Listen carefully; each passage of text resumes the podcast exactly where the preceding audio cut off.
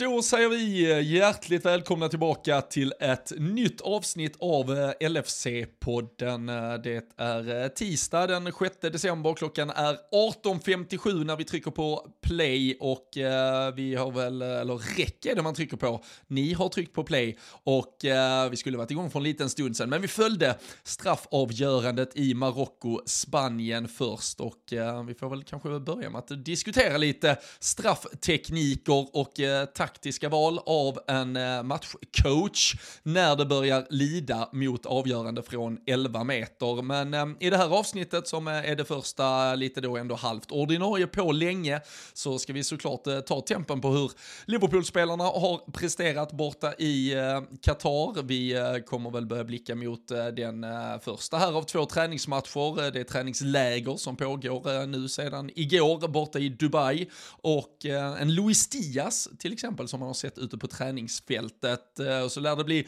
rykten om spelare på väg in, en eventuell klubbförsäljning och mycket annat. Så även om det inte har spelats eh, Liverpool-fotboll så kan ni eh, räkna med att det är fullmatat som vanligt. Så vi säger som vi brukar, sätt er till rätta och så sparkar vi igång ett nytt avsnitt av LFC-podden.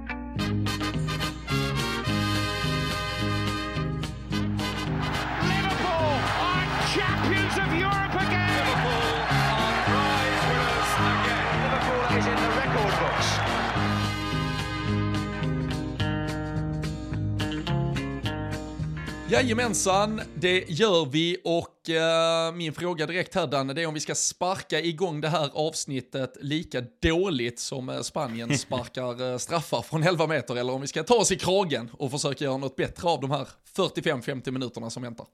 Nej men det verkar väl vara ett eh, genomgående tema här nu de eh, senaste dagarna. Vi har ju först eh, Lewandowski där nu i och för sig en väldigt oviktig straff. Och sen har vi japanerna som, ja de tävlar ju lite med spanjorerna där om vem, vilka som kunde slå sämst straffar. Men det är ju ett under att, alltså så dåligt har vi nog aldrig kickat igång ett avsnitt. Jag menar man kan ju inte jag kan inte riktigt förstå hur man efter liksom 120 minuter och det ska avgöras bara vill, eh, vill bredsida i två kilometer i timmen till en målvakt som bara kan stå och vänta och och liksom bara plocka bort den. Jag vet inte, de, de kanske har som vissa andra lag har haft lite så här schismer sinsemellan. De ville bara åka hem nu. Det måste vara enda förklaringen till eh, de usla straffarna som vi har eh, slutat. Ja, det är ju 10 minuter sedan eller något här. Så vi sitter ju som när vi sitter efter en Liverpool-match liksom med lite lite intryck direkt här eh, efter faktiskt. Ja, alltså, och jag har ju absolut inga eh, sympatier, jag, jag, är helt fine, men i, jag har väl någon kanske så här eh, underliggande att jag, jag, hade ändå känt kvartsfinaler, det hade kunnat få vara åtta giganter liksom, det kan få vara lite Och Spanien-Portugal just hade ju...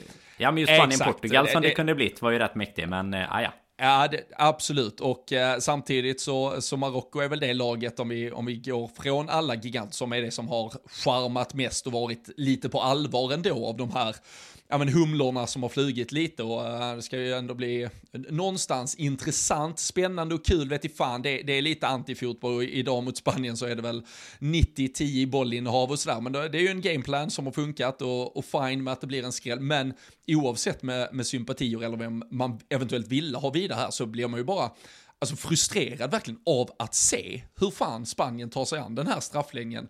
Um, ehm, Dels, jag blir otroligt förbannad över att man gör ett sånt byte i slutet. Luis Enrique då plockar in Sarabia i, vad är det, 118 minuten. Där mm. gör ju mm. Marocko ett likadant byte. Nu, nu tappar jag den här Benun eller vad han hette som också kom in i, ja men sista sekunderna bara för att slå straff. Han bränner ju också. Eh, så vi har ju två ja. då byten precis inför straffavgörandet som har bytt. Och Alltså det bytet, du får bara göra det. Alltså vi, vi såg Saka och vi har sett många där till där för in, alltså dessförinnan. Och Alltså, ska du byta in en spelare bara för att slå en straff, då måste det vara James Milner. Alltså det måste vara en spelare som sätter 11 av 10, som har alltså, fallhöjd, som har gjort det här 100 gånger. Men alltså ingen kan övertyga mig om att Sarabia är liksom mångdubbelt bättre än de andra 11 spanska spelarna på plan. För det är det, han får ju mångdubbelt mer press än vad de andra, alltså de andra har ändå gjort, försökt gnugga jobbet i 120 ja. minuter och sen, ah, fan det sket sig till slut. Men här kommer en kille in med en enda uppgift, så, så han, hans fall blir så jävla mycket så då måste det vara, alltså det måste ju vara Iceman själv som kommer in där. Så det, äh, det, det gör man bara förbannad och sen då, Alltså sättet de tar de här, alltså jag är ju anti, du, du nämnde Lewandowski, det är, ju, det är väl lite mer den här Jorginho-grejen, nu fick han ju slå om den där sista minutstraffen mot Frankrike och sen satte han dit den, men, men det första var ju så jävla tafatt och, och hemskt och alltså där finns ju ändå, och, och man, jag tycker den är lika frustrerande att se, men där finns ju ändå en tanke om att försöka lura målvakten någonstans längs vägen. De här spanska, det var ju mer ett lunkande upp till bollen som gjorde att Bono där i, i målet i Marocko, han stod bara kvar och väntade och sa, okej, okay, ja. alltså jag kommer vänta tills ni väljer hörn och sen kommer jag bara hoppa dit och ta den, för ni skjuter inte ens till bolljäveln. Så det Nej, uh, har man hunnit bli förbannad även denna tisdagkväll, det, det är som, som vanligt i livet nu för tiden. Ja men lite så va. Ingen kepa med i truppen som de kunde skicka in i alla fall för lite räddningar och en eh, elfte straff sen. Det eh, men var jag tvungen att ja, scouta upp lite exakt. nu. Det hade ju varit något speciellt en, annars att fått in honom ännu där. Ett exempel, ännu ett exempel på, på hur illa det går när man gör sena byten och uh, försöker vara uh, för klok för sitt eget bästa. Men nej, så Spanien out följer ju ett par giganter, eh, framförallt från Europa med tanke på då, eh, tidiga uttåg för eh, Tyskland, Belgien framförallt. Danmark ska vi väl inte kalla en europeisk gigant, men kommer ju ändå in med ganska uh, styva segel inför det här mästerskapet mm. och det, det har ju ännu inte levts upp riktigt till eh, den, ehm, ja, den hype som fanns på vissa håll. Eh, sen har vi ju då ett Brasilien med Alison Becker framförallt eh, och några till som sannoliken har levererat. Och ehm, om vi börjar i den änden så kan vi konstatera Dan, att det var sju Liverpool-spelare som inledde det här eh, VM-slutspelet när vi bara har eh, åtta lag kvar. Nu vet vi ju inte om det är Portugal eller Schweiz vi har kvar, men det spelar faktiskt ingen roll ur ett Liverpool-intresse här, eh, men det kommer folket veta när de lyssnar på detta. Men sex av sju, bara Darwin Nunes faktiskt, som har åkt ut. Så vi, vi hade ju lite färre spelare än många av konkurrenterna, men det har ju varit spelare i högklassiga lag som har gjort en lång VM-resa och som ännu inte är slut. Ja men så är det ju. Och framförallt eh, Många som har varit inblandade sen. Är det ju eh, lite synd. Trent har vi inte fått se eh, så mycket av Men eh, alltså en, eh, en Allison som ju fick eh, breda plats här nu i åttondelsfinalen För att de skulle kunna få lufta hela sin trupp i Brasilien där. Det var ett målvaktsbyte i typ 80 minuten i åttondelsfinal i VM Måste ju ändå vara no någon typ av rekord. Men säger väl lite om vilken typ av match man också har gjort när man kan unna sig det. Men Nej sen eh, en Henderson ju som framförallt stal rubriker här eh, häromdagen också Så eh, nej det känns väl Jag menar Fabinho lite samma i som trend såklart Men eh, det, det är ju ett eh, väldigt gott tecken om man ser det ur eh, kvalitetssynpunkt och ur ja det, det här Det vi ändå vill få ut av VM någonstans att vi ska kunna få se våra spelare Sen förstår jag och vet att många som lyssnar tycker Får man ju varje gång man skriver något på Twitter typ att fan vad gött att Allison gick vidare Nej men det hade varit mycket bättre att bara få hem honom direkt liksom. Skit med VM sådär. Men när de ändå är där så känns det som att eh, en sån grej som Henderson var med om nu. Det, det kommer ju såklart lyfta hans andra halva av eh, säsongen liksom. Inget snack. Så att eh, det är ju kul att eh, så många som möjligt är kvar. Sen Darwin har inte lyft sig så mycket från det här VMet. Men han kanske var lika bra att få hem och, och få fokusera på annat bara. Ja, jag hoppas han inte är lika knäckt som min eh, son var när han såg uttåget i, i fredagskväll. Det var uh, bisarrt, svårt att typ, alltså, aldrig sett han så, så ledsen över typ en Liverpool-förlust eller uh, något annat. Men det, var, det var kärlek till Darwin Nunes när han insåg att Portugal sjabblade till det, Sydkorea gjorde mål och att då både Nunes och Suarez, som han ju har lärt känna som den uh, Liverpool-legend eller åtminstone den stora stjärna han var i den röda tröjan ligan. Men äh, där äh, det var, sades en del sanningens ord även till den uruguayanske Diego Alonso, coachen där från, från åttaåringen. Äh, det, var, det, var, det var fint att följa ändå. Det, första gången det verkligen blev nästan personligt toande att Uruguay det, åkte ut. Det, det är det du har fått se liksom. Du, du har fått se så här där, där han har tippat över på gränsen till att verkligen vara helt inne i fotbollen nu. Nu är nästa Liverpool-förlust är ju katastrof här. Så annandagen, vad har vi? Tre veckor? Veckor så kan du få se hur, hur han kommer må då helt då, enkelt. Då, är det detta jag har framför mig i tio Ja, varje, en, en två gånger i veckan här nu hela, hela våren. Nej men det är väl, ja. jag hade ju, jag, jag satt ju och svor lite med honom får jag säga. Jag, jag, var, jag var mer aggressiv kanske och han var mer ledsen. Men det var ju, var ju min, eller du pratade ju också mycket om dem att, att det kanske var lite så här ja, men laget man ville hålla på just av de två spelarna såklart som anledning på förhand. Man hade även en, ett litet sidobett här på att de skulle lösa topp 4 och även varit med i du vet något sånt här stort VM-tips som, eh, som kommer eh, i, i stor form inför varje mästerskap och där eh, tänkte jag att här kan man nog sticka ut lite med Uruguayanen men det, det sket ju sig så att där är man ju borta på, på alla fronter nu också och det, då blir man ju lika upprörd som, som Jamie det måste jag säga. Ja, så är det. Uh, nu, nu får vi se, nu kommer vi ju eh, behöva klippa några band här uh, längs vägen. Det är ju Ibrahima Kunates Frankrike Uh, det kanske inte, så, kanske inte så att hela världen ser detta Le Bleu som uh, just Kunates Frankrike, men uh, de, får väl, de får väl ursäkta i sammanhanget. Uh, mot då, som du sa, Jordan Henderson och Trent Alexander-Arnold, deras England är ju en jävla pärla lördag kväll, den kvartsfinalen. Mm. Det är kanske den man ser mest fram emot.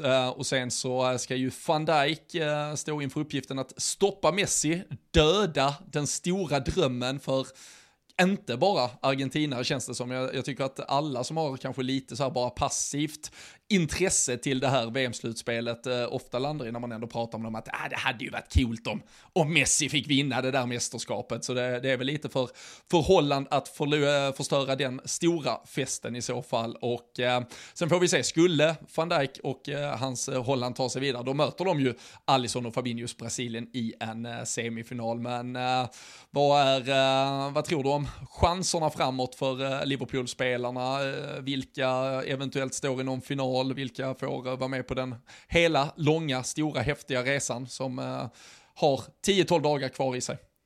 Ska jag hålla mig till, eh, till mina tidigare tips som jag tycker ligger fortfarande relativt bra kvar om man säger så lite vad såklart vad som kan hända beroende på vart man står i slutspelsträd och så så hade jag Frankrike och Brasilien från start. Inte, inte helt unikt kanske men de två i en final då. Det känns väl fortfarande som att det kan vara rätt så rimligt. Sen tycker jag att att England och Frankrike kommer, alltså det känns typ... Eh, alltså jag, jag hade lite så här känslan att Senegal nästan skulle kunna skaka till England. Men efter den matchen så tycker jag snarare att det känns som att det skulle kunna vara en 50-50 match mellan, eh, mellan England och Frankrike nu. För jag tycker att Frankrike också var, var rätt eh, så här nonchalanta och spela inte så jäkla bra fram tills att eh, just Mbappé då som kanske är den spelare som de flesta eh, förutom de som lyssnar på den här podden då och vi två eh, liksom ser som, som Frankrikes eh, gubbe. Det, mm, han, han gjorde, hade ju lite sitt moment of magic, gör 2 plus 1 och det, det liksom, krävs ju så mycket mer av han. Jag tycker att England har kanske ett mer... Eh,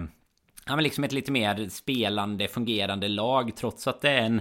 En Stones och en Maguire liksom som man kan skratta åt och, och skicka memes om. Men det funkar ju uppenbarligen i... Alltså den triangeln med Pickford, Maguire och Stones kommer man inte hylla många gånger. Men eh, i landslaget så, så funkar det ju. Och tycker att de ser ganska stabila ut. Så det, det, är väl om de kan rå på Frankrike. Men annars tycker jag inte att Argentina eller Nederländerna sett, eh, sett imponerande ut. Så att eh, tror väl mer på, på den, den av vinnarna där och sen på Brasiliens sida så tycker jag väl att eh, det känns som att de de, de får en ganska ja, nu, behaglig resa är ju alltid eh, liksom eh, sanning med modifikation i ett VM. Men jag menar nu ska de ta Kroatien och sen så har du då en vinnare av Marocko och så Portugal eller Schweiz eh, på andra sidan. Så det känns ju som att de har den eh, perfekta resan fram i alla fall. Och eh, sen vet jag inte, man kanske blir lite lurad av att de såg så jäkla fina ut mot ett Sydkorea som de ju ska slå. Eh, 9 av 10 gånger eller till och med 10 av 10. Så eh, ibland kan det ju vara när motstånden väl, väl kommer som problemen blir. Men eh, jag vet inte, håller du med mig om Frankrike, Brasilien eller kan det vara någon annan som kommer dit och,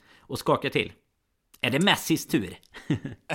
nej, fy fan. Det, nej, däremot så tror jag, jag tror, att, eh, jag tror faktiskt att eh, Holland kan eh, göra det ganska bra mot Argentina. Så det är mycket möjligt att van Dijk går vinnande ur den striden redan där. Sen, sen, sen, håller jag detta Brasilien väldigt, väldigt, alltså för det första, de har ju fått målskyttet att fungera här nu, så fick de den här ja, men lite proppen ur mot Sydkorea eh, och eh, alla framme i den där fronttrion framförallt fick, eh, fick göra mål och det var, det var lite jogga bonito, klang och jubel. Men sen har de då framförallt också den solida defensiven med en Casemiro som varit riktigt jävla bra, en, en hel backlinje som är bra och ja men så länge jag i alla fall kan gå tillbaka i uh, de brasilianska historieböckerna så, så spelar de ett VM-slutspel också med kanske turneringens, alltså både på förhand och i turneringen, den bästa målvakten också i Alison Becker. Och det är väl, att de har till och med då kunnat lufta in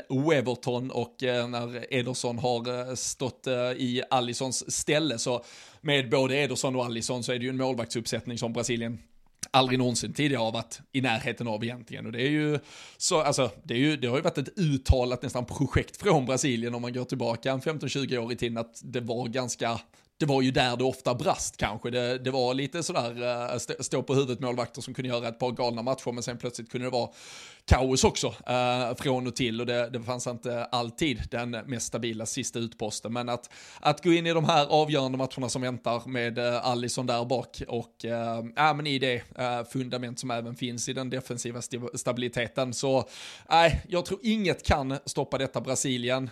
sen vet jag inte om alltså, så vem jag mest hade unnat eller ur ett Liverpool-håll, men eh, alltså Allison, van Dijk eller de, den engelska duon, det, det är ju lite potato potato här, alltså vem mm. man av av Liverpool-känslor mest hade unnat. Jag vet inte, kan du, uh, hade du kunnat rangordna dem på något sätt, vem du helst hade gett ett VM-guld om du fick bana ut vägen och lägga ut den röda mattan för någon?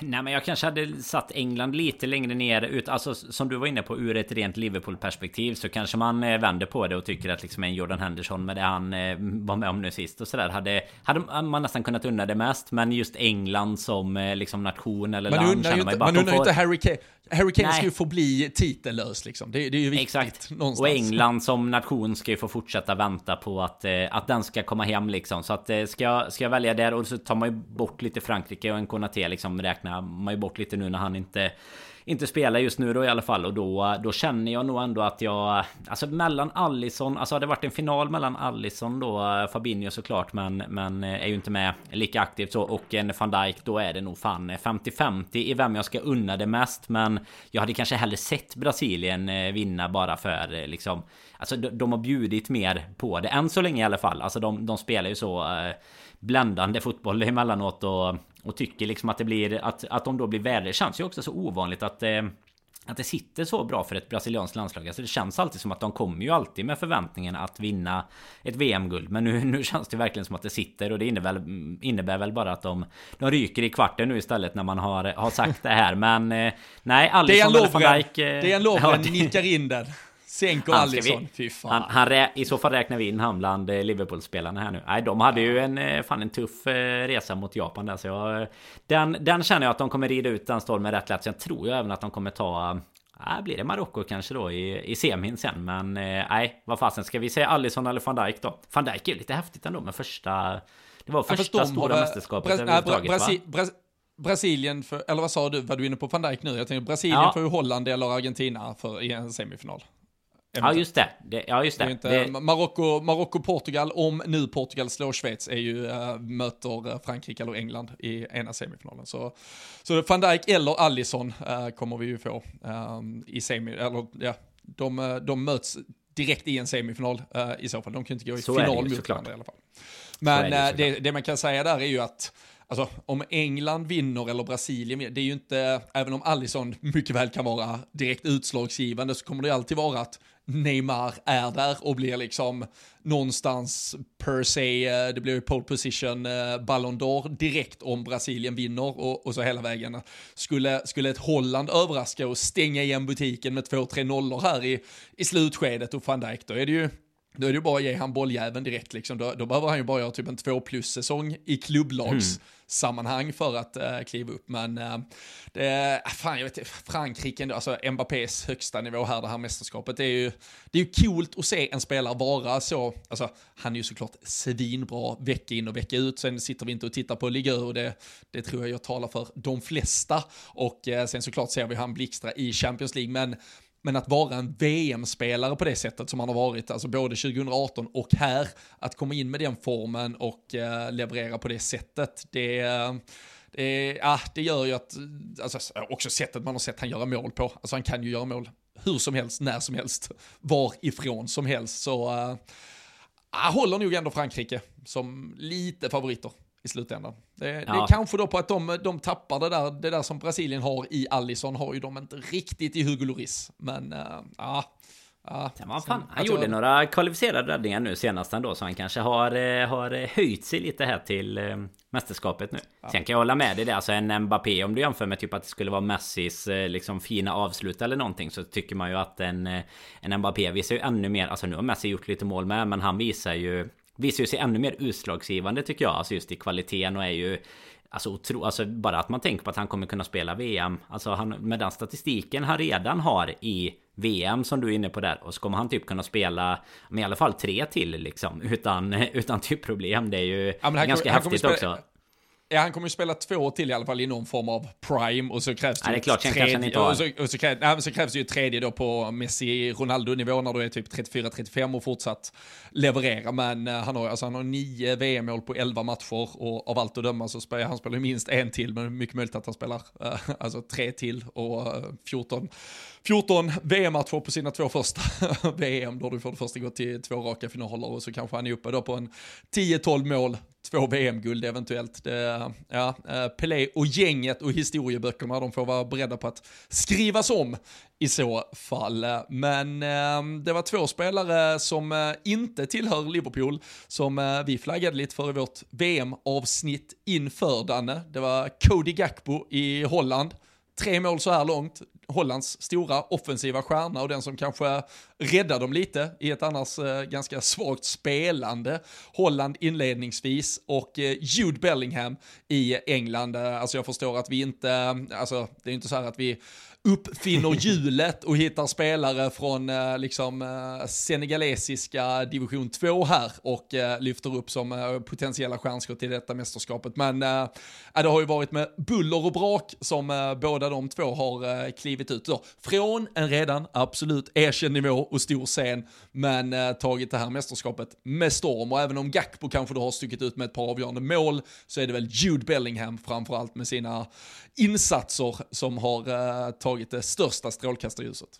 Ja, och sen är det ju lite som du är inne på. Visst, det är inte... Alltså Bellingham har ju varit bra i i Dortmund nu länge, eller länge men alltså under en ganska lång period haft en, eh, haft en bra form och, och visat eh, väldigt hög kvalitet. Men grejen är väl att du i ett mästerskap eh, ofta så här när du lyckas sticka ut så blir det ju något kanske egentligen lite mer än vad det, vad det liksom förtjänar. Bara, det, bara för att det är på den här scenen egentligen. Jag menar det är ju ja, uppemot eh, att, du, att du kommer spela typ sju matcher på sin höjd om det går som, som bäst liksom. Men ändå så ehm, så blir det Alltså när, när, du gör så som han har gjort nu om vi tar Bellingham då Alltså Gakpo i och för sig också för han det är ju han som egentligen tar eh, Tar Nederländerna vidare Jag menar de har ju som vi var inne på med van Dijk, en ruggigt bra försvarslinje och inte släppt in så mycket mål. Men, men de har inte heller varit eh, sylvassa framåt då. Då har ju han stuckit ut egentligen. Men Bellingham har ju på ett eh, helt annat sätt liksom varit, eh, varit liksom dirigenten på Englands mittfält. Och, och göra det när, ja men lite som vi pratade om med, med Mbappé, med åldern och sådär. Göra det så tidigt i din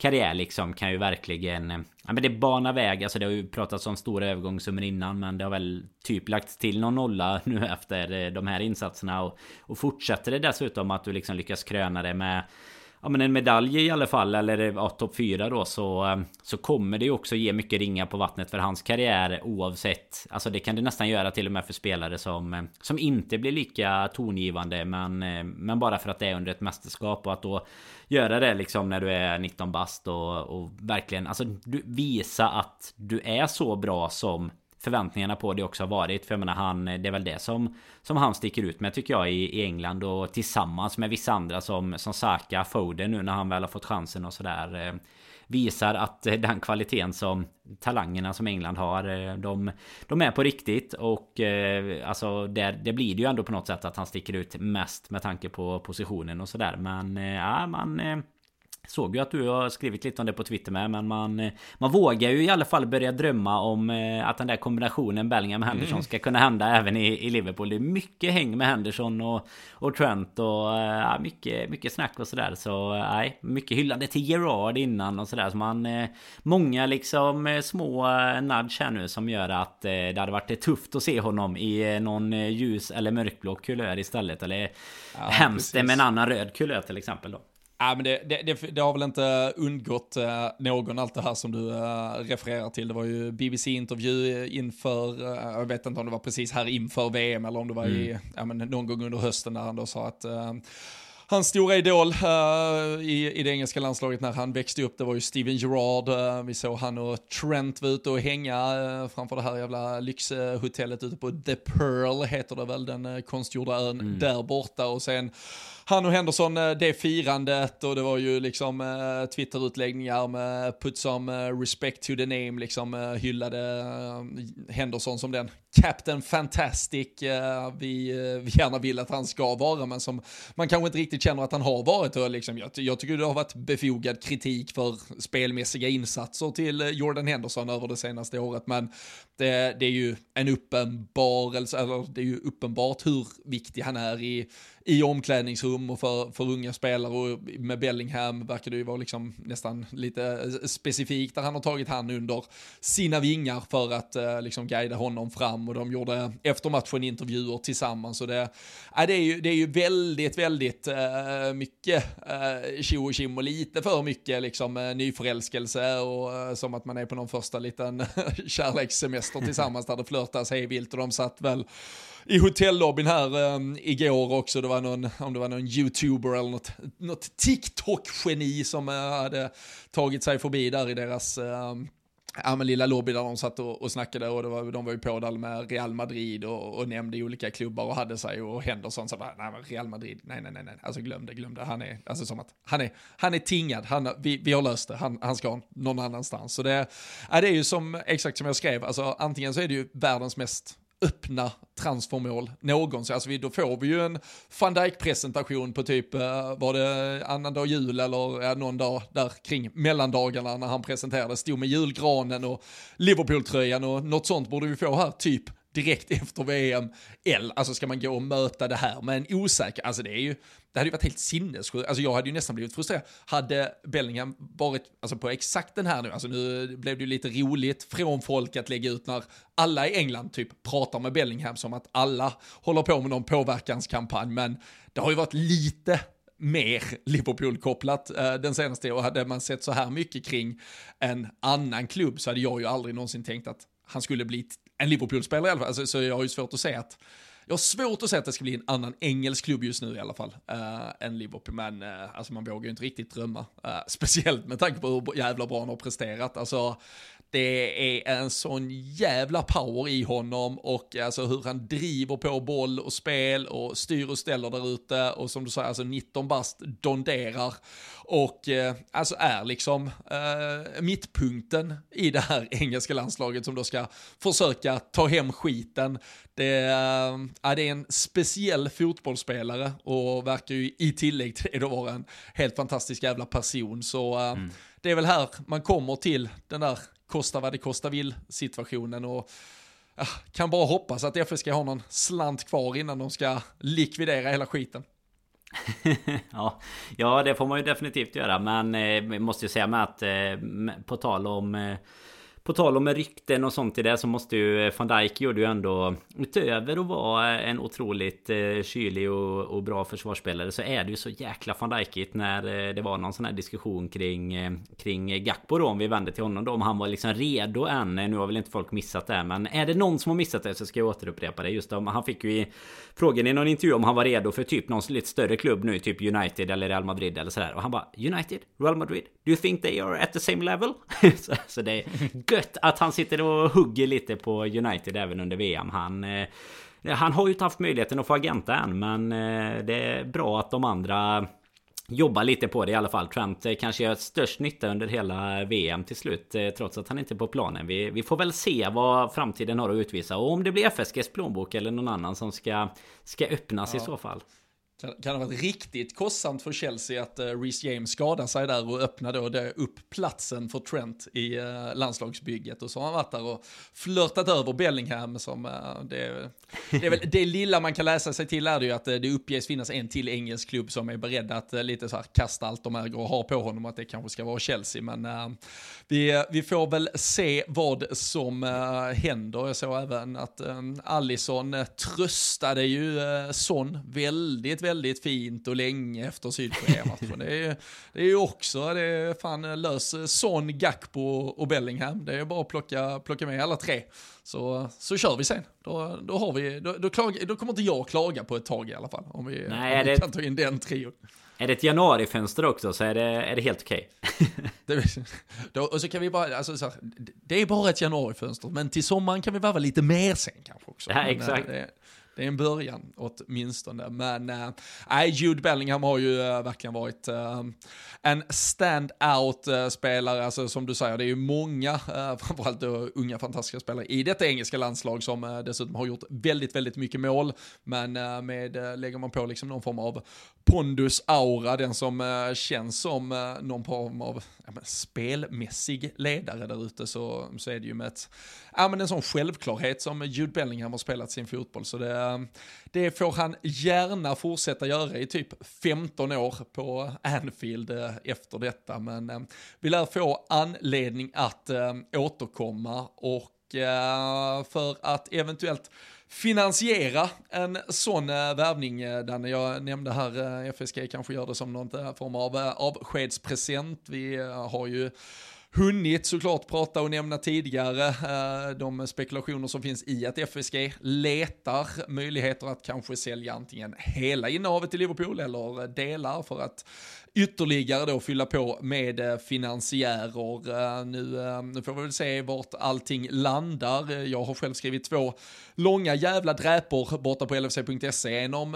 ja, men de 12 år som FSG har haft på Merseyside, men, men också skildrat lite de övertaganden som har skett på senare år i eh, Premier League. Lite om eh, Abu Dhabis intåg i City, eh, väldigt mycket mer om det saudiska intåget i Newcastle, Chelseas nya amerikanska ägare och då ja, men lite sonder, sonderat eh, terrängen på vad som finns där ute för Liverpool i framtiden kanske. Så vill man eh, läsa lite mer och fördjupa sig kring eh, det som har varit och det som eventuellt kan bli så får jag väl ändå slå då ett slag för att rekommendera lite, lite eget arbete man har gjort här under VM. Men det senaste här Danne som har kommit ut det är ju eventuellt ett ja, man trodde ju först vi skulle behöva välja mellan pest eller kolera, men nu ryktas det att vi får båda två. Vi tar hela skiten på en och samma gång. Att ett saudi-katariskt konsortium eventuellt ska vara beredda att eh, slanta upp till FSG. Det vore väl, utan att som sagt eh, det finns många lik i ägargarderoberna, men eh, detta vore väl på den yttersta skalan av eh, rent och skärt helvete om så blev fallet. Ja men det känns ju precis så. När nyheten kom så var det väl det man Det man tänkte. Alltså bara men vad fan var ju var ju första känslan och, och den eh, skakar man väl inte ifrån sig innan dess att man vet att det inte kommer att hända. För eh, Nej där är det ju verkligen som, som du säger. Man eh, Det ryktades ju mycket om att det var liksom ja men någon högt uppsatt i, i Qatar och, och sen var det några Saudi-rykten och sen kommer det bara Nej men vi kör en mishmash och så kör vi båda två istället och så bygger ihop något, eh, något litet paket där. Det, det känns väl inte som eh, drömmen på något sätt eh, och det kan vi konstatera samtidigt som som truppen precis har landat nere i, i Dubai så det har ju sina mm -hmm. kopplingar här nu med, med lite ny försäsong för de som inte är kvar i, i VM då men nej, jag vet inte fasen det är svårt att och säga precis vad man skulle tycka om det väl eh, händer men eh, vi pratade ju lite om det i något avsnitt tidigare med att man, eh, man, man vill ju liksom Man önskar ju all sportslig framgång men sen vill man ju ha det utan med, med, med, så lite liksom problem med blod och mänskliga rättigheter som möjligt på de sedlarna som ska investeras. Man hoppas väl. Jag har själv läst dina texter där och eh, ja, rekommenderar verkligen att man går in och läser det. Framförallt eh, kanske tycker jag med för att få en liksom återblick nu på, eh, på det här med med FSG och deras, alltså framförallt för dem som jag skulle rantat mot, du vet i den här FSG Auto-ranten också. Att man får liksom en liten återblick över vad de har gjort under sina år och då hoppas man ju som jag vet att du var inne på där också att de liksom någonstans har har förstått tillräckligt mycket av klubben och staden och, och, hela den här biten för att eh, För att inte bara skicka bort det till högstbjudande. Sen fattar jag att det, inte, det sitter inte heller Det är inte en budgivning i Borås direkt där det sitter 45 spekulanter på huset Utan det är ju Lite större pengar eh, Även om det såklart finns eh, fina villor i, i stan är det så, också. Är, det, är det så hett på husmarknaden i Borås? 45 Här ja, nere vet du Det dolda något jävla underpris på, på Hemnet ja. vet du Och så försvinner det och kommer tillbaka tre månader senare. Men jag, jag hör att det är hetare tider. Jag är ju, eh, jag är ju som du känner till lite föräldraledig här nu det är ju... Eh, ja, vi ska inte säga för mycket men precis när man gick så hände det även något med marknaden. Jag vet inte om det vad det beror på. Så sån makt har man väl inte får man hoppas. Men nej men det, det känns ju som att det... Ja, lite så. Mycket mail nu att man ska komma tillbaka. Nej men det, det, känns väl som att det är klart att du kanske inte har hur många som helst att eh, välja mellan. Men de, alltså att de någonstans kommer få förstå att de kommer ju nästan bli Alltså för, för all skit de ändå får ta genom åren så hade ju det, den optimala shitstormen hänt eh, Som liksom ett sånt avslut tror jag i så fall. Sen Det är klart att många också bara ser dollartecken och tycker att det vore perfekt att få in Så mycket pengar som möjligt. Kanske blandade plånböcker från, eh, från de två staterna. Men eh, ja, jag hoppas och tror att de eh, ändå liksom kommer ta diskussionen för att eh, kunna göra ett så välgrundat eh, liksom, beslut sen som möjligt. Jag vet, det är ju många supporterorganisationer som också jobbar hårt liksom för, eh, för både alltså, ägarfrågan och kunna få lite, alltså det är klart man inte får någon beslutande rätt men, men lite till att säga till om och liksom för att FSG ska vara med på den biten precis som de jobbar för allt annat som, som rör Liverpool. Nu var det senast idag var det ju det här med eh, allokeringen av biljetter i, i Madrid som var mindre än vad den brukar och då är ju Spirit of Shankly kanske den mest liksom lysande stjärnan på den himlen som man då jobbar väldigt hårt i alla frågor och jag hoppas verkligen att eh, de kanske... Man, man ska aldrig säga aldrig efter Super League-debaclet och allt Men hoppas att de liksom har lärt sig någonstans av det Att man kanske ska ta supporternas och medlemmars och sådana röst först innan man väljer och, och gå vidare med något Men sen är det ju också vilka alternativ man har såklart Ja, ja absolut. Det, så är det ju absolut. Det som jag har svårt att tro, det är ju, det är ju en del som, som nämns i, i de här texterna också, att kring till exempel Abu Dhabis uh, intåg i Manchester City. Då, det var ju lite samma, det är väl, vad är det, runt 07-08 någonstans när när även Liverpool, eh, när det, liksom, det blåser ju kring eh, Hicks och Gillette och eh, det, hon här Amanda Steverly som sen är involverad nu även i Newcastle-övertagandet från Saudi. Hon, hon presenterar ju ett par olika möjligheter från Dubai kring kapitalet som eh, hade kunnat gå in i Liverpool och, och sådär. Och hon var även då involverad i Abu Dhabi-pengarna som kom till Manchester City. Men där var de ju ganska tydliga med att de ville in i en, alltså, det, och det som verkligen på den tiden också var en, en mindre klubb, lite för att kanske kunna få göra allting lite lite lugna, alltså för, för mm. att få bygga upp det. det. det. är lite fans som, som kommer från kanske, ja du vet, sju sorger och tolv bedrövelser. Alltså de, är, de, är, de har lite redan gett upp, så man, så man, orkar inte göra sin due diligence direkt på vad det är för folk som kommer in. Så, så bara, ja, alltså, kan ni bara göra så vi vinner en jävla fotbollsmatch så hade det väl varit nice liksom. Ja men ta Newcastle.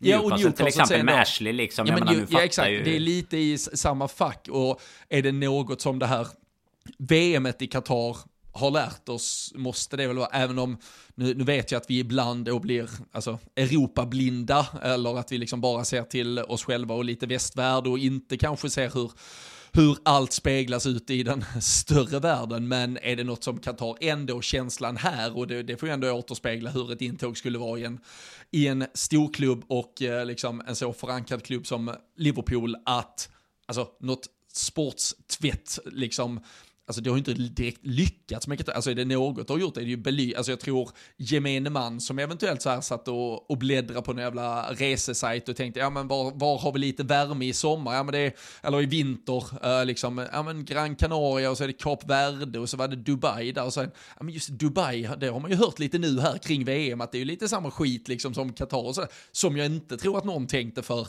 5, 10, 15 år sedan. Alltså, så man har ju lite ändå grävt upp sin egen skit och visat upp för världen. Och på samma sätt tänker jag att för ett saudiskt, alltså eventuellt liksom konsortium eller något jävla imperie som vill in i engelsk fotboll eller europeisk fotboll, så vet jag fan om du ska välja liv. Alltså du ska nog inte välja den största av scener, för där kommer det blåsa, där kommer det bli ett jävla ramaskri. Sen Sen är det mycket möjligt så att eh, det är en så jävla hemsk fotbollsvärld vi lever i nu så att till slut så hade det ändå blåst förbi även det och så hade man stått där på läktaren. Jag kan inte tala för varken mig själv eller någon annan just nu. Jag vet inte exakt vart man hade tagit vägen som supporter, men jag hoppas och tror att det initialt hade blivit en sån jävla stor shitstorm så att det inte ens kan bli verklighet. Alltså att de, att de själva inte kan, alltså jag kan inte se hur det skulle vara Alltså det är som att du själv skulle liksom pröjsa 40 miljarder för att gå in på en jävla nattklubb där du vet att alla bara hatar, alltså folk kommer skrika att du ska gå därifrån. Alltså, du, du väljer du väl fan att gå in på en annan nattklubb, alltså du väljer du väl gå någon annanstans. Uh, så uh, nej, jag, jag hoppas ändå och tror att det finns någon form av alltså supportermakt som, som skrämmer de här investerarna tillräckligt för att inte ens bli intresserade. För jag tror när kuvertet väl ligger framför FSG, om det är 4,5 miljarder pund från ja, då spelar det inte roll om det är Kreti eller Pleti eller vem det än är alltså, som slänger upp de där pengarna. Det, alltså, som sagt, det, det, hade varit den bästa av världar så hade de sagt nej, vi tar hellre 3,5 miljard från det här för de här har vi kollat upp och de här känns jävligt reko och de kan liksom ta vidare något legacy och bygga på ett uh, fint och nära samarbete till Spirit of Shankly och behålla någon form av värdegrund som vi menar att vi har byggt upp, men ah, vet i fan om de skulle göra det. Um, ja. De det, det ska vara nog väldigt... inte Liverpool på botten för att, att, bygga värdegrund utan det var nog... Eh, det, det fanns lite ekonomi i det också ja. Eh, kan vi ju eh, gissa och det har de ju visserligen fått betalt för oavsett om de får tre eller fyra och en halv sen här. Ja, och det, det man däremot när man gör en sån, alltså som sagt när man sitter och gör den här långa texten och när man tittar på olika möjligheter, det är ju att Alltså så här, man kan ju ofta, och det, ja verkligen, det är bara att räcka upp handen. Jag har ju suttit och eh, skrikit också på dem, framförallt kring Super League-fiaskot och så här, nej men det är fan bara ri, alltså skit i nu, vi får byta ägare, väck med dem. Men Alltså det, där kommer inte finnas många bättre alternativ.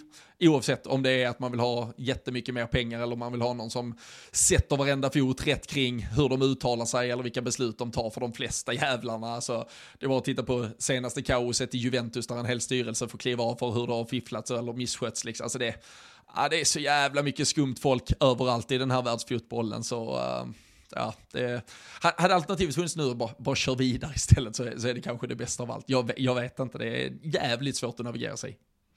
Nej men det är det ju och sen är det ju också frågan då som Som jag tror många ställer sig, eller många vill ju bara ha den eh, den största liksom, pengasäcken med Hylly för att kunna konkurrera med andra som har obegränsade likvida medel också egentligen. Men eh, jag tror också det kan ligga något i det som du var inne på där med eh, Alltså att du, att du väljer Newcastle, alltså ett Manchester City som verkligen inte var någonting stort att prata om då. Det var fan inte långt eh, tidigare de, eh, de inte ens spelar Premier League-fotboll. och så har du ett Newcastle där, där du verkligen ändå har Ja men på något sätt du, du har ju en stor arena då, en stor supporterskara och verkligen en möjlighet att Att ta en klubb som, som skulle kunna vara mycket större eh, någonstans med Alltså inte små medel eh, ska man ju inte kalla det men små medel för de här gubbarna i alla fall. Och sen då ta dem ifrån ett Ashley-styre som ju det, det, Där var det ju verkligen för deras del. Det kan ju inte bli värre i alla fall i stort sett även om det handlar om liksom sportswashing eller Vad det än är. Så de ju som du var inne på där alltså de är så trötta på det att de vill bara se precis vad som helst. Och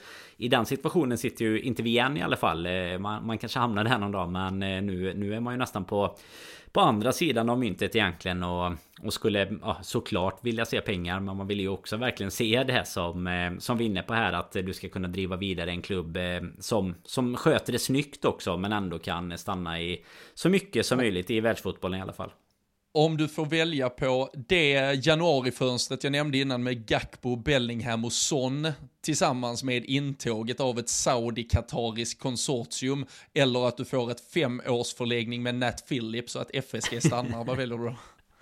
Alltså, den är ju, eh, den är ju eh, tuff att, att behöva svara jag på. Men... Din, jag testar din moral nu. Exakt, testar moralkompassen. Men jag kan säga så här. Det hade varit lättare att eh, smälta ett eh, intåg med eh, de tre värvningarna direkt i alla fall. Det hade ju det hade varit mer förlåtande att, att titta på truppen sen. Men alltså... Själv är man ju ingen sån silly season fantast ändå så att eh, vara... Ah, jobba upp Hendo lite och få han lika bra som i landslaget så behöver vi väl ingen Bellingham på några år eller? Nej, nej, vi får se. Det, folk, folk där ute som lyssnar kan ju, kan ju pausa och så kan de sitta och reflektera en minut och se vad de hade valt. Uh, men uh, nej, fy fan. Det, Frågan är om vi ligger i risk... In... Nej, alltså kommer det ligga, tror du att det kommer ligga i någon riskzon nu om det nu är så att FSG är ganska hårt ute och liksom letar efter investerare? Att eh, kommer de liksom Ja, nu, nu, vet man ju inte, de här sakerna kan ju ta olika lång tid Men eh, januari till exempel Händer det ingenting nu bara för att de väntar på, på pengar liksom? Eller eh, vad, ja, vad tror du där? där tycker jag Nej, fast där får du ju tänka lite där, alltså du som uh, själv då är i uh, husmäkleribranschen, du vet. Jag, du tänker att de en, köper fast egendom här nu, eller de ja, köper ja, Bellingham och så är det värt? Ja, men det är lite, så, det är lite som att, ja, men det är lite som att installera solpaneler. Alltså, kostar, kostar det 200 000 att dunka på det, antagligen så har du höjt värdet på huset med 200 000 också. Så vad fan Gör en styling liksom med Ja, Styling ja, med Bellingham, Son och Gakpo nu. ja, men styla upp det lite och så liksom göm undan skiten, riv kontrakten med Nat Phillips och gubbarna. Liksom. Ja, men de, nej, de spelar inte här. Det är, nej, nej, vem, vem sa du? What? Nat, Natty P? John Natty P? No, no, no, no, John Natty P. Så nej, för fan, det, nej, vi, vi får väl se. Men det, nej, det är klart att den situationen, däremot, och jag tror också, nu vet jag, nu, nu, nu övervärderar jag väl hur e-, eventuellt tänkande dessa personer är, men det, det, kan ju vara att de skulle vara alltså, själva intresserade av att veta vad det blir för framtida ägare. Alltså, jag vet, som sagt, inte kanske för att testa deras moralkompasser, men det är väl klart det är skönt om du ska skriva typ ett 5-6 års kontrakt med en klubb och lite ändå ge den klubben dina bästa fotbollsår när du står på någon form av topp i din karriär och kan välja och vraka vilken klubb du ska gå till så är det väl rätt så gött att veta vilka som kommer leda den klubb du ska tillhöra uh, de kommande åren. Så det, det skulle väl ändå kunna uh, spela in lite, men vi, vi får väl se. Uh, frågan är om John Barnes och Jason McAteer kanske hjälper till och överse hela, hela köpet. De, framförallt John Barnes är ju jävla blåsväder nere i Qatar eller var han exakt befinner sig vet jag inte men han, han bär ju deras flagga med stolthet verkar det som i alla fall som den utsänt betalda eh, lilla marionett han eh, numera är. Ja, han började med det för, vad är det, det är väl ja, men någon vecka sedan eller några dagar sedan här i alla fall som han satt och, och veva hårt på Twitter och idag um, läste jag faktiskt på LFC.se också. Det var väl eh, Per Lemberg som hade skrivit den texten att uh, han, han också var på väg mot personlig konkurs och det, det förklarar väl varför man eh, bär Qatars flagga nära hjärtat i så fall. Det, det finns väl kanske sedlar att, att hämta men otroligt att alltså du, du och jag har ju en ansträngd relation till John Barnes efter jag kommer inte ihåg vilket år det var men han, han var ju på en supporterträff kan vi berätta i Malmö i alla fall. Något sånt typ. Ja, något, det, det, är i alla fall. Det är mellan fem och tio år sedan. Eh, ska, däremellan. Men och, och kommer ju liksom vi, vi ska hämta upp honom på flygplatsen. Det glider folk, ingen aning. Vad kommer ju ingen John Barnes liksom. Vi har ju ändå, ändå koll på hur han ser ut Trots att vi inte har följt hans bästa år i Liverpool-tröjan. Kommer det någon och knackar typ bara på oss? För vi står ju obviously i Liverpool-kläder Och bara ja är det er jag ska åka med? Så, så här, Står han där. Och lite förbannad han med att vi inte har känt igen han. Står han där i liksom flipflop, Hollister, mjukisdress och någon typ eh, hatt liksom. Och man bara Alltså du, du ska ju iväg på ett typ supporterevent nu liksom. Vi ska åka direkt dit. Ja, alltså, ja, ja vi har ju haft liksom, då har man haft eh, typ såhär Ronnie Whelan, John Aldrich, ja, Phil Neal, eh, kostymkillarna. Ja, ja, exakt, de kommer ju i klubbbläsern liksom, det är, det är fina grejer, den rödvit eh, polka eh, slipsen liksom och eh, lyser upp att eh, här är jag för att reppa Liverpool. Ja. Han kommer i sin jävla mjukisdress och flipflop och bara, hey, what, the fuck Han man? missköt ju, missköt ju också hela den här träffen, alltså med både ta, mot, ta mot alla fans och mot oss liksom, vill inte prata med någon, gör ett kort snack, vill åka hem så fort han kan liksom eh, hela den biten. Så, så vi har ju redan en ansträngd relation. Men sen att, eh, och, och jag skrev någon tweet om det, just att sitta som att det skulle vara liksom din, din gamla idol. Alltså, alltså Steven Gerrard för oss liksom i stort sett då. Som bara går ut och börjar så. Och han ändå med den historiken som han har kring allt med rasism och sånt som han har varit med om i fotbollen. Bara ja, ja. Går, ut och så här. Ja, ja, men eh, alltså vi, vi, kan ju snabbt bara sammanfatta det. Han liksom.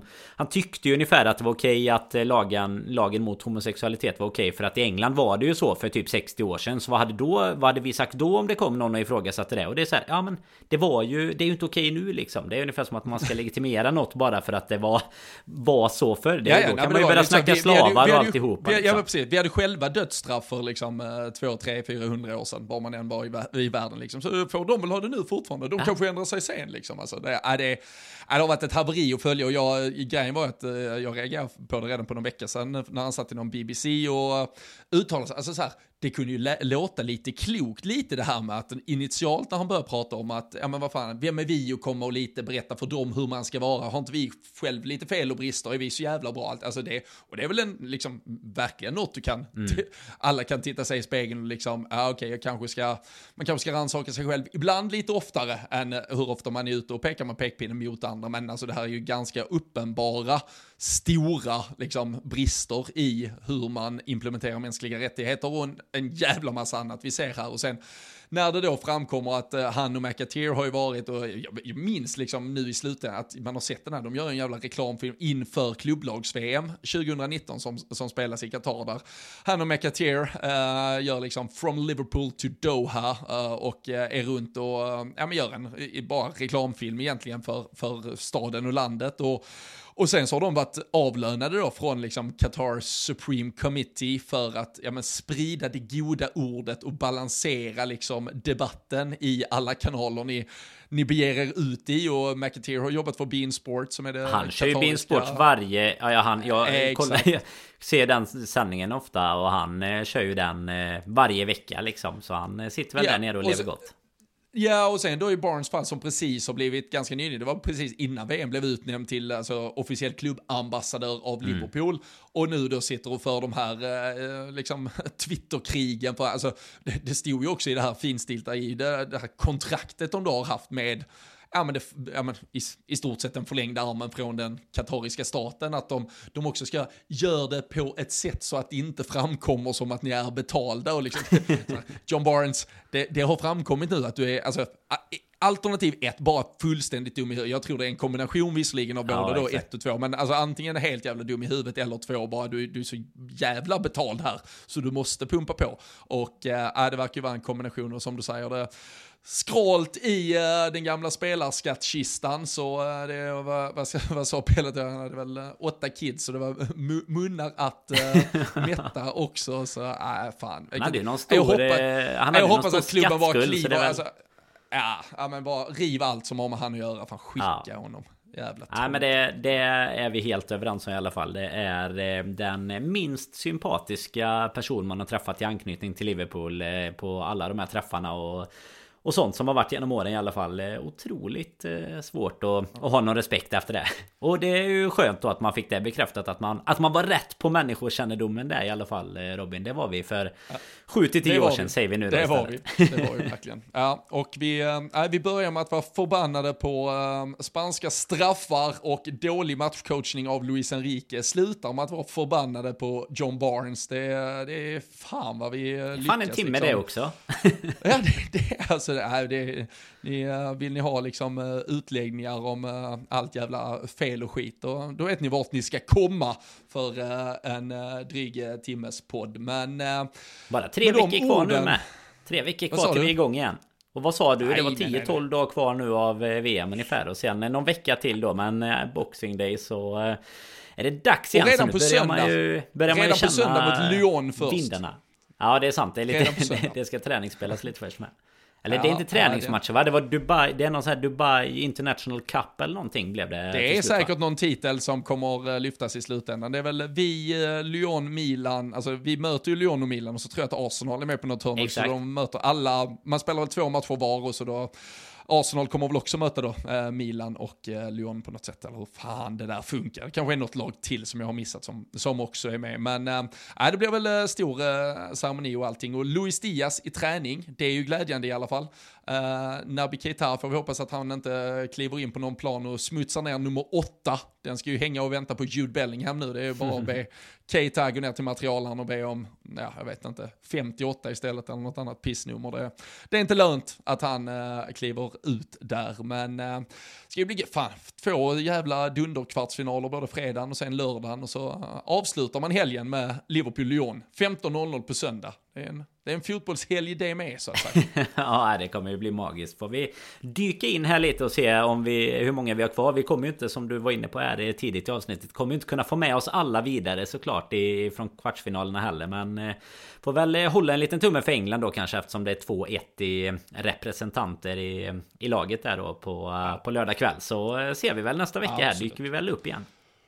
Absolut. Nej, men eh, nästa vecka är vi antagligen tillbaka redan, jag tänker, eh, ordinarie eh, inspelning måndag där, där vi har alla de här kvartsfinalerna att plocka ner och vi har träningsspelet mot Lyon och så får vi se om John Barnes har varit i farten eller vad som händer. Och så hoppas vi på bättre straffar, bättre coaching och tills vi hörs igen så får ni jättegärna som sagt gå in på lc.se, läsa de texterna som finns där. Där håller ni också uppdaterad nu med allt som, som händer här, slutspurten av VM och eh, träningslägret från Dubai. Och eh, massa annat kan ju också verkligen slå ett slag för att ett medlemskap är den perfekta julklappen.